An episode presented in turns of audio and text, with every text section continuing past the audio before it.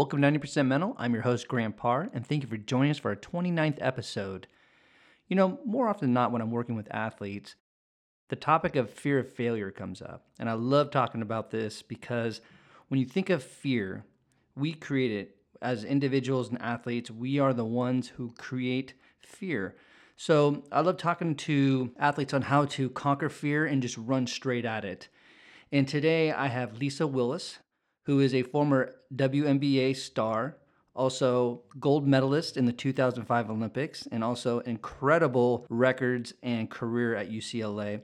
She's going to talk a little bit about her perspective as an athlete, how she dealt with fear, but how she teaches young athletes to deal with fear and how to focus on the right things. So I can't ex- I can't express how incredible having her on my show. She's very poised and very well read on this topic, and I can't wait for you to hear more about it. And also, you're going to hear a little bit about her company that she is uh, working very hard at, Mindful Development Hoops, which is an incredible organization. And she's going to talk a little bit more about what she's doing there with the youth and how she's working with athletes just to be better and learn how to compete better. So I'm really excited for you to listen to Lisa. So let's check her out. Hey, Lisa, how are you? Oh, I'm great. I can't complain. Great really excited to have you on my show. I've been watching a lot of your YouTube videos and watching you on LinkedIn, and I'm really inspired by your messages on how to to just to have that mindset as a player. And I think looking back at your career from high school and college and also professional, you have so much knowledge to pull from and I can't wait to talk to you a little bit more about your background and your mindset. But I'm really excited about what we're going to be talking about today, and that is fear of failure and also the things that we can focus on, the things that we can control. So, really excited for it. Awesome. Beautiful.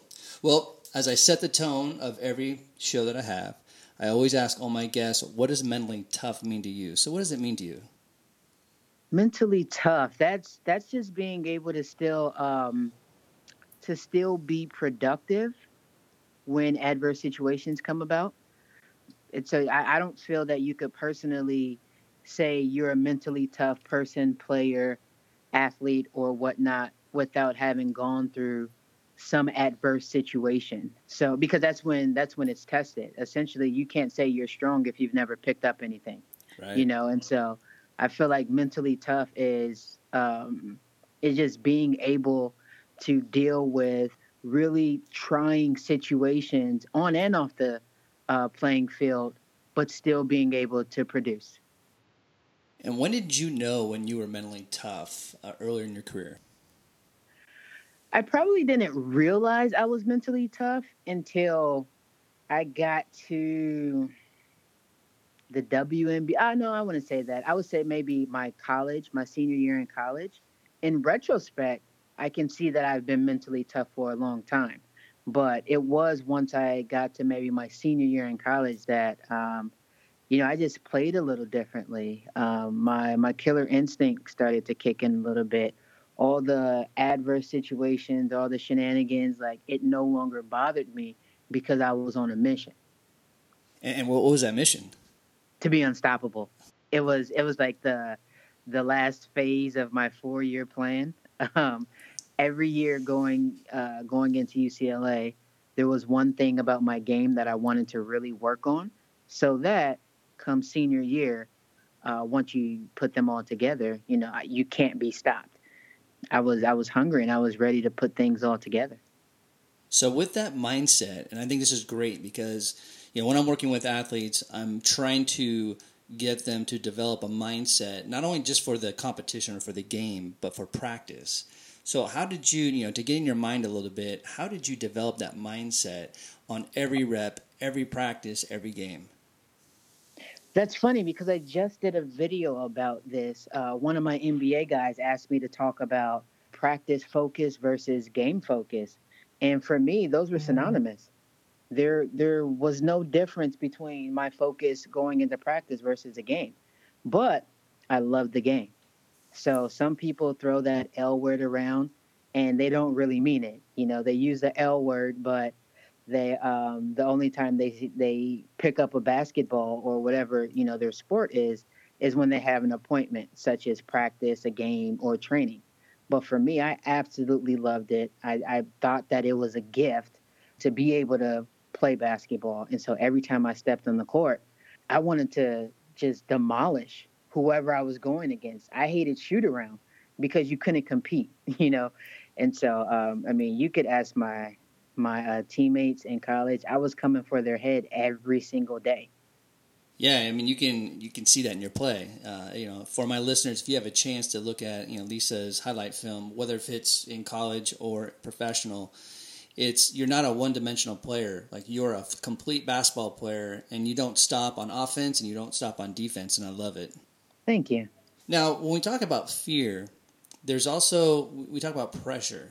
A lot of times when people don't understand pressure, uh, they don't they don't know how to embrace it. That's when fear kind of creeps in how did you deal with, especially going in your college, with your college career? I mean, you were just you were a savage. You were in the spotlight all the time, and you were just you were just rocking your game. How did you deal with that pressure of being the best and, and also being drafted in the WNBA draft? I was I was very confident. I learned at an early age the only way you can be confident on the court, not arrogant, but truly confident which is you know internal with your ability is to practice you because you can tell everybody else you can do it but the reality is that once you know once you step on the court you have to believe that you can do it and so um, I, I, I practiced a lot and i also had to trick myself. A lot of times we get this nervous feeling and because there are so many feelings but only so many words we can really attribute to them um, we we confuse things a little bit, and so that nervous before the game feeling, I got that feeling when I was playing against teams that I knew I was going to score 20 points on. I knew we were going to win by at least 80, literally, and so in having that feeling, when it was time to actually be nervous about something, I just told myself, "Oh no, you've been there before. There's nothing to worry about," because I I had that nervous feeling against the sorry team. So that feeling didn't really mean much to me because it was already misused. Yes, that's that's beautiful. Uh, well said. Because it's funny how athletes they associate the fear of failing with nervousness. As soon as they start to feel nervous, they're like, "Uh oh, something's wrong." And right. what I'm trying to reframe when I'm working with athletes is like, "No, that's that's a good thing." And the fact that you're feeling that is, are you nervous or are you excited? Can we can we turn that feeling into joy? Like because you love the game, you put in reps like no other. So why are you fearful of whatever it is in your head, making mistakes or you know not pleasing the scouts or your parents or their coaches or your teammates? Why can't we just turn that and control that energy all the way up to the to the beginning of that whistle? Because as soon as that whistle goes off, guess what? It all goes away. So you're yeah. you're actually in the you have the ability to control it, but also reframe it in a positive way. Exactly. And I actually call that healthy fear. Yeah. And I would say healthy fear comes when you, you definitely respect your opponent. They're a good player, you know, but I, I would say it's the respect to the point where you know you have to perform. You're not scared to perform, you just know you have to perform. And so, is there pressure? Of course, but there's pressure at the end of the mm-hmm. game too, you know. But it's just, I, I believe it's the healthy fear that drives a lot of the top players like LeBron. Because if you look at LeBron, he's arguably, and I would argue for it, um, the best basketball player in the world. But he still is going up against good players every single night where he knows he has to perform.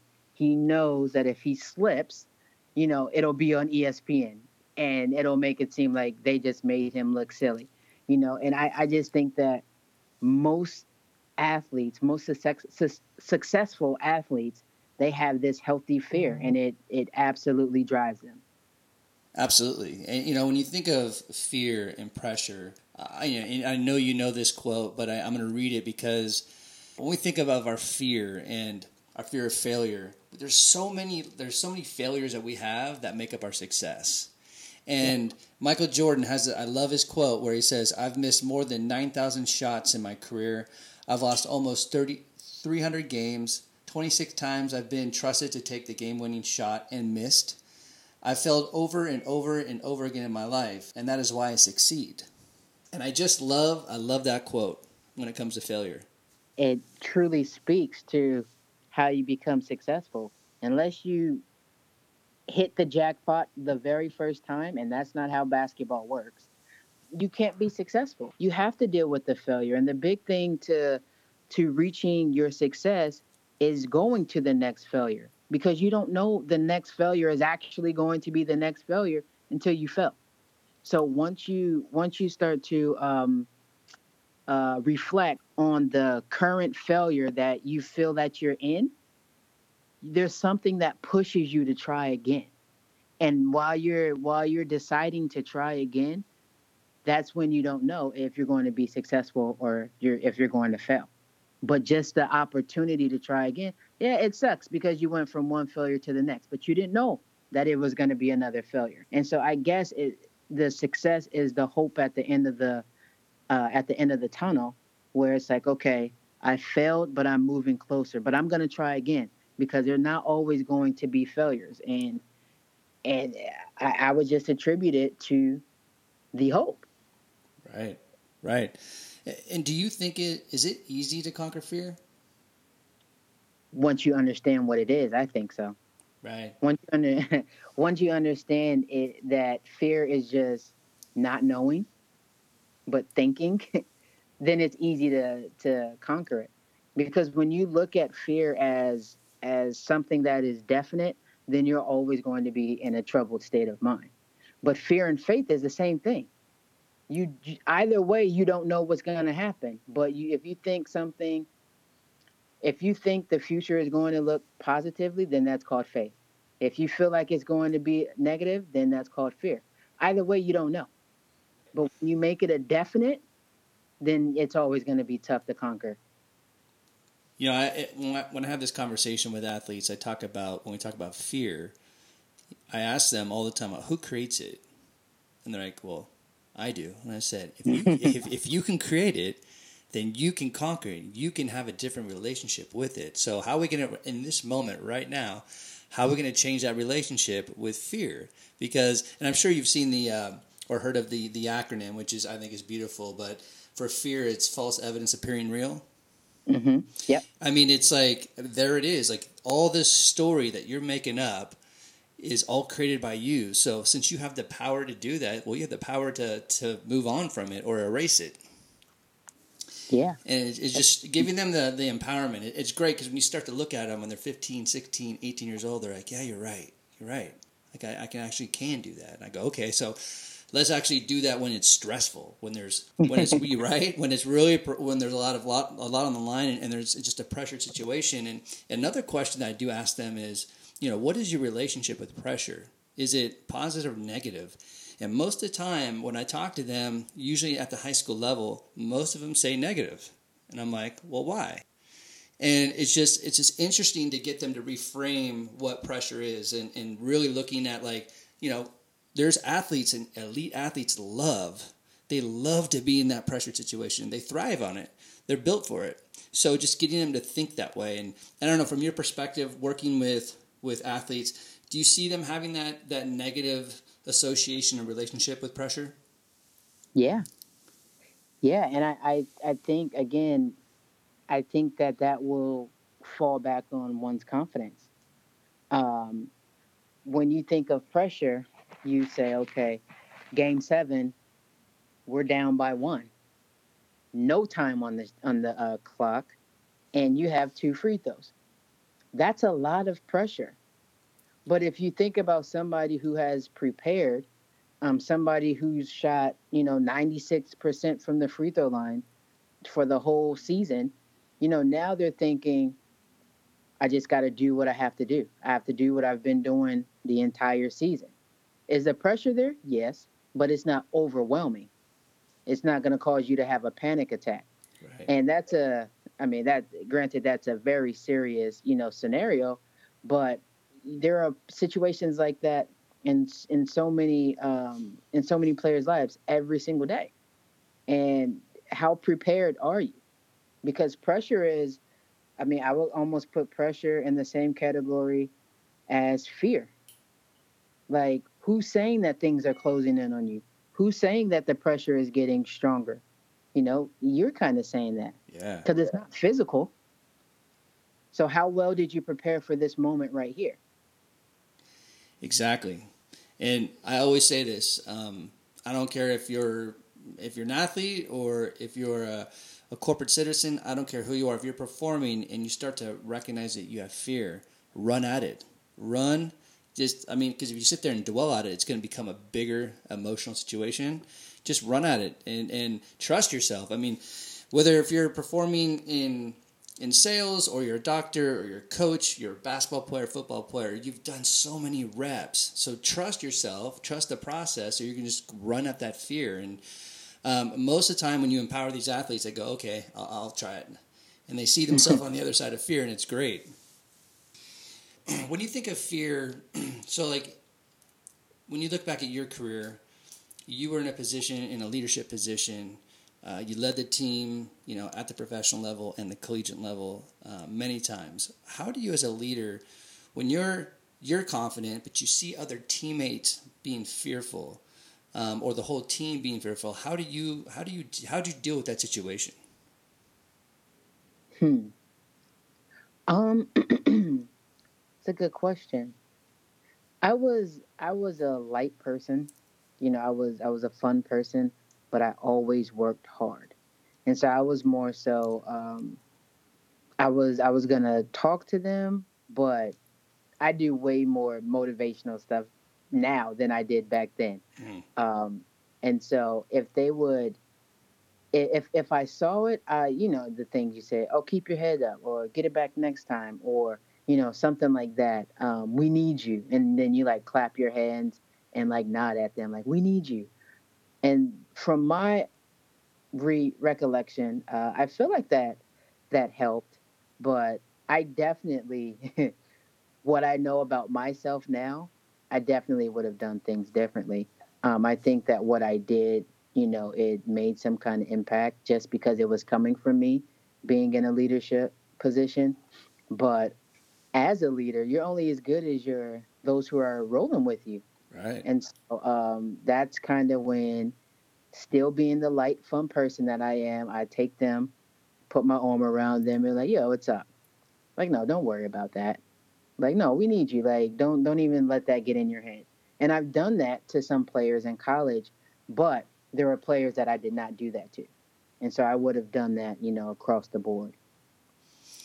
right, because there's some players you you know, you, as a leader, you you kind of know that that relationship with every single person, right? So you have to kind of know who to do it to, because some people, as much as they're your teammates and they're and they're exploding and they're failing, even when you try to help them and love them, put your arms around them, they they they don't want you in there. They don't want you in their space. So you need to, you know, it's, it's right. you're feeling that out. Yeah. Well, we've talked a little bit about fear. We talked about you know how to deal with what comes up with fear.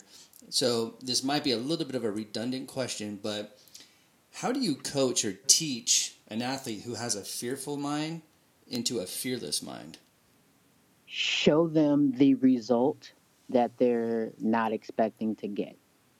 Um, a lot of times, with with some of my post players that I've dealt with, um, I've seen some who will hit everybody, and I've seen some who will not touch a soul.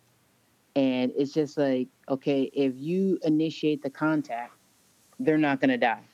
Like and so you show them. You have to actually put them in a situation where you can see like hey look this is what will happen.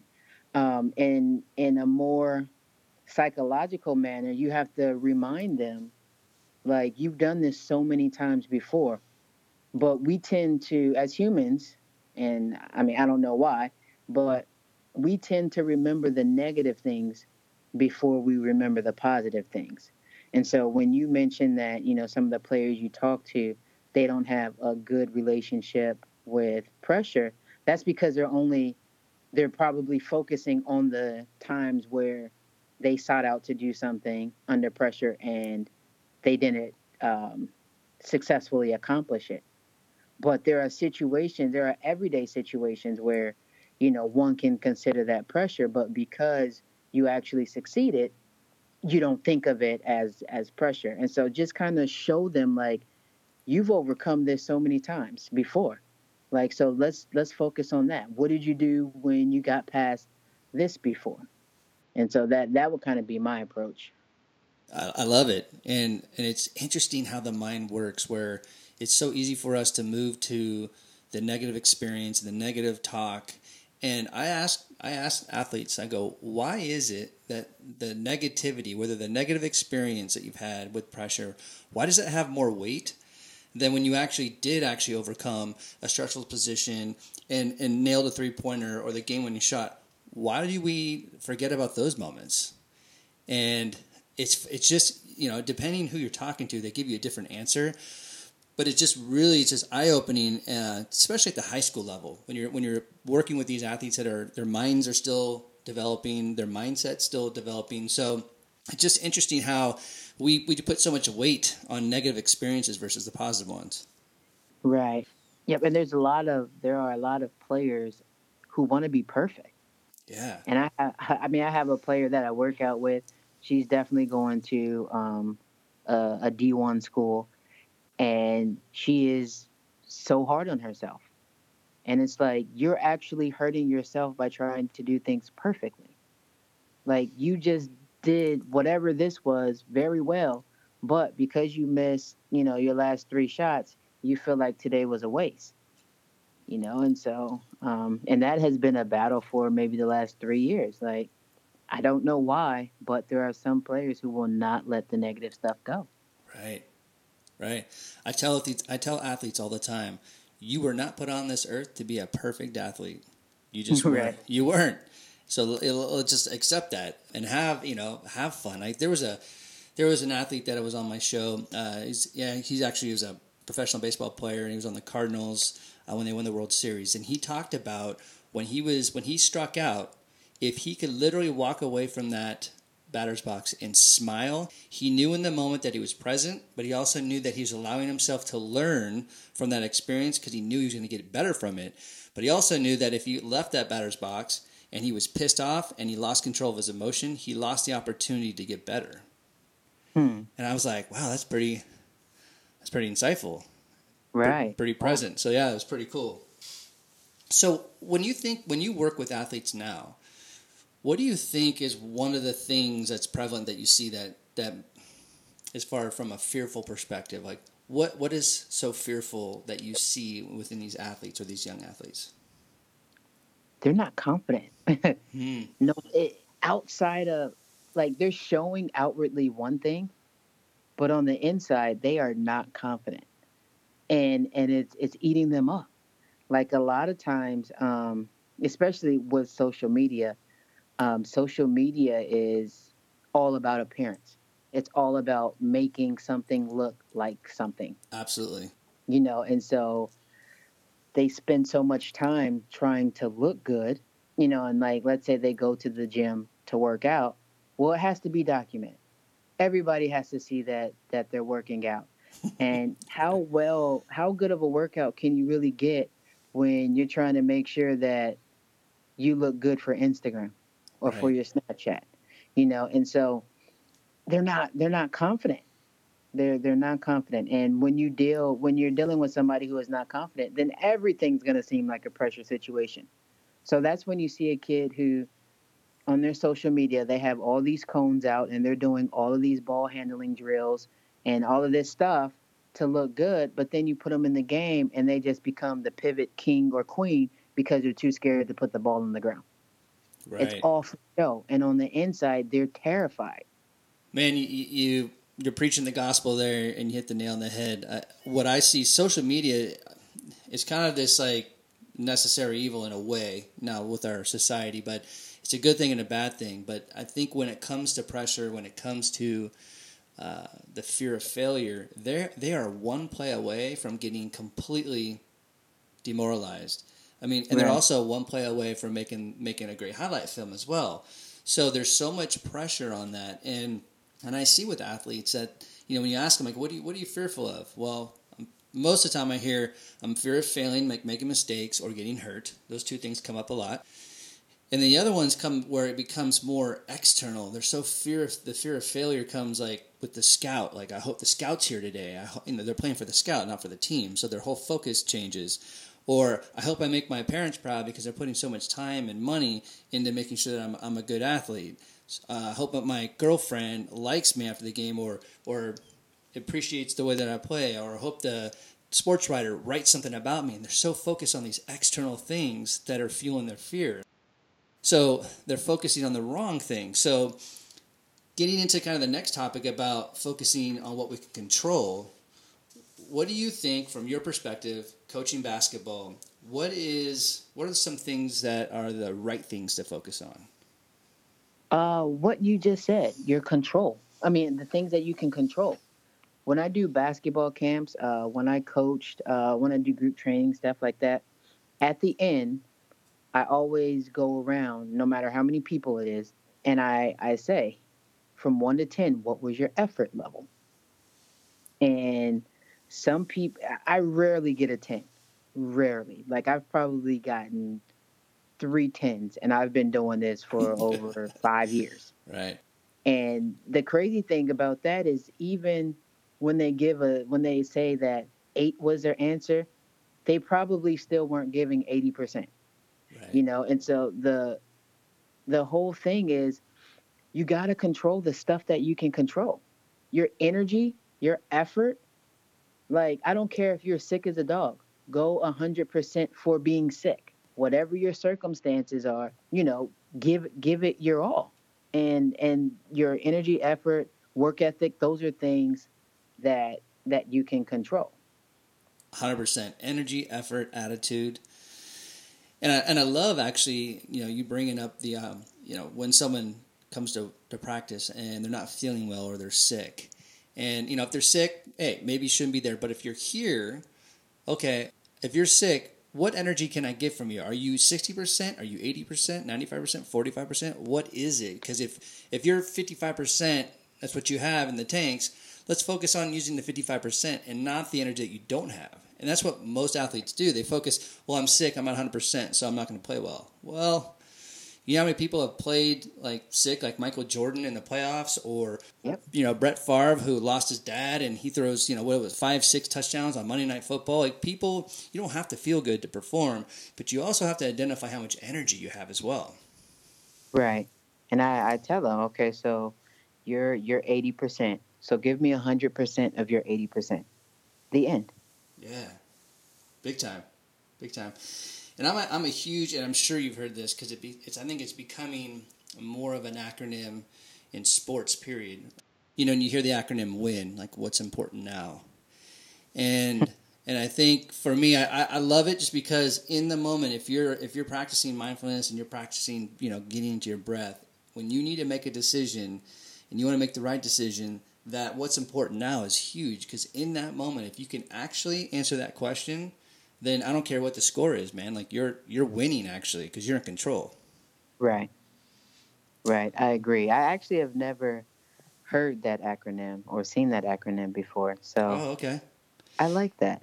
Yeah, it's uh, it's I've heard it for a long time. Actually, right when I got done playing football in college, I read a book on Lou from Lou Holtz and uh, from Notre Dame, and so I learned that, and I was like, ah, that's kind of cool. And then my mentor, Graham Betchart, who works with a lot of NBA players, he actually pushes that all the time, and um, and I'm just kind of a proponent of having things in front of us. So I have my athletes actually write that on their cleat, on their gloves, just so they they can see it. Because sometimes when they really need to f- focus on what's important now, they they need to see it on their wrist or the headband or whatever. So.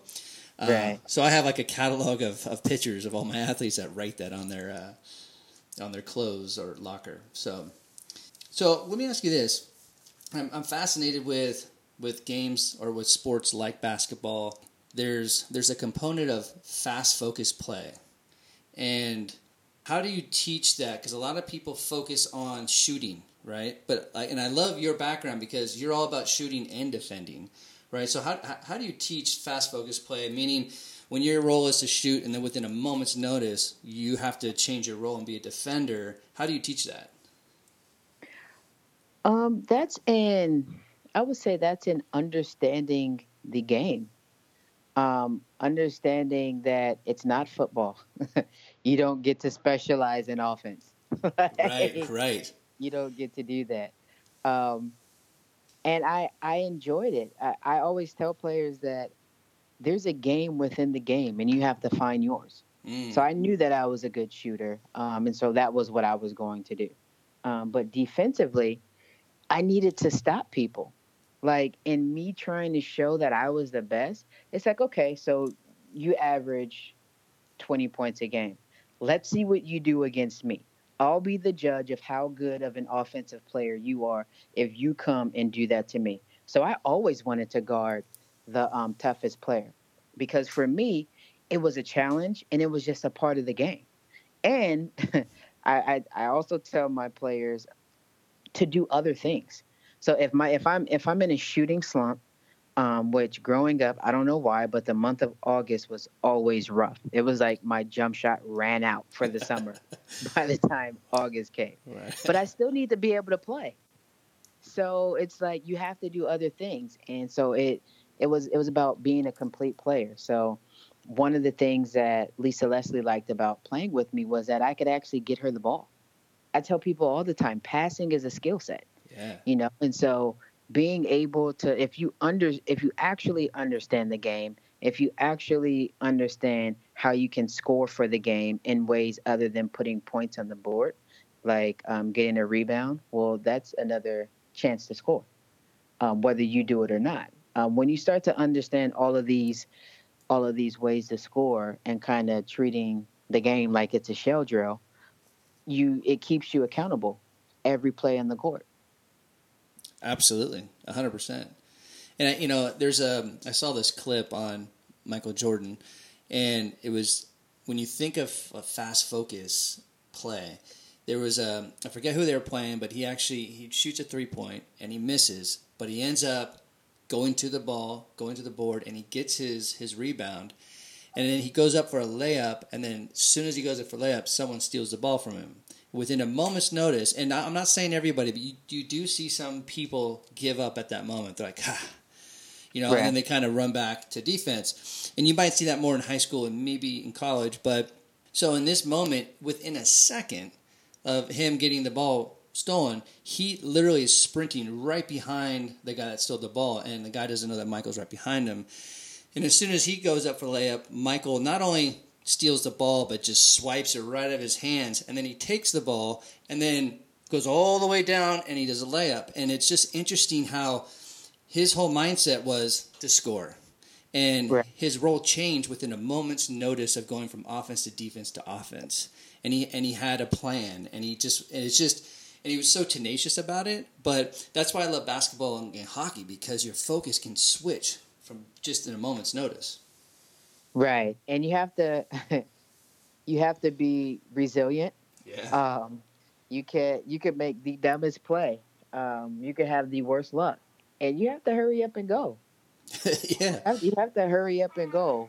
Uh, and fortunately, uh, for me, I'm able to take those same principles off the court and into my into my life.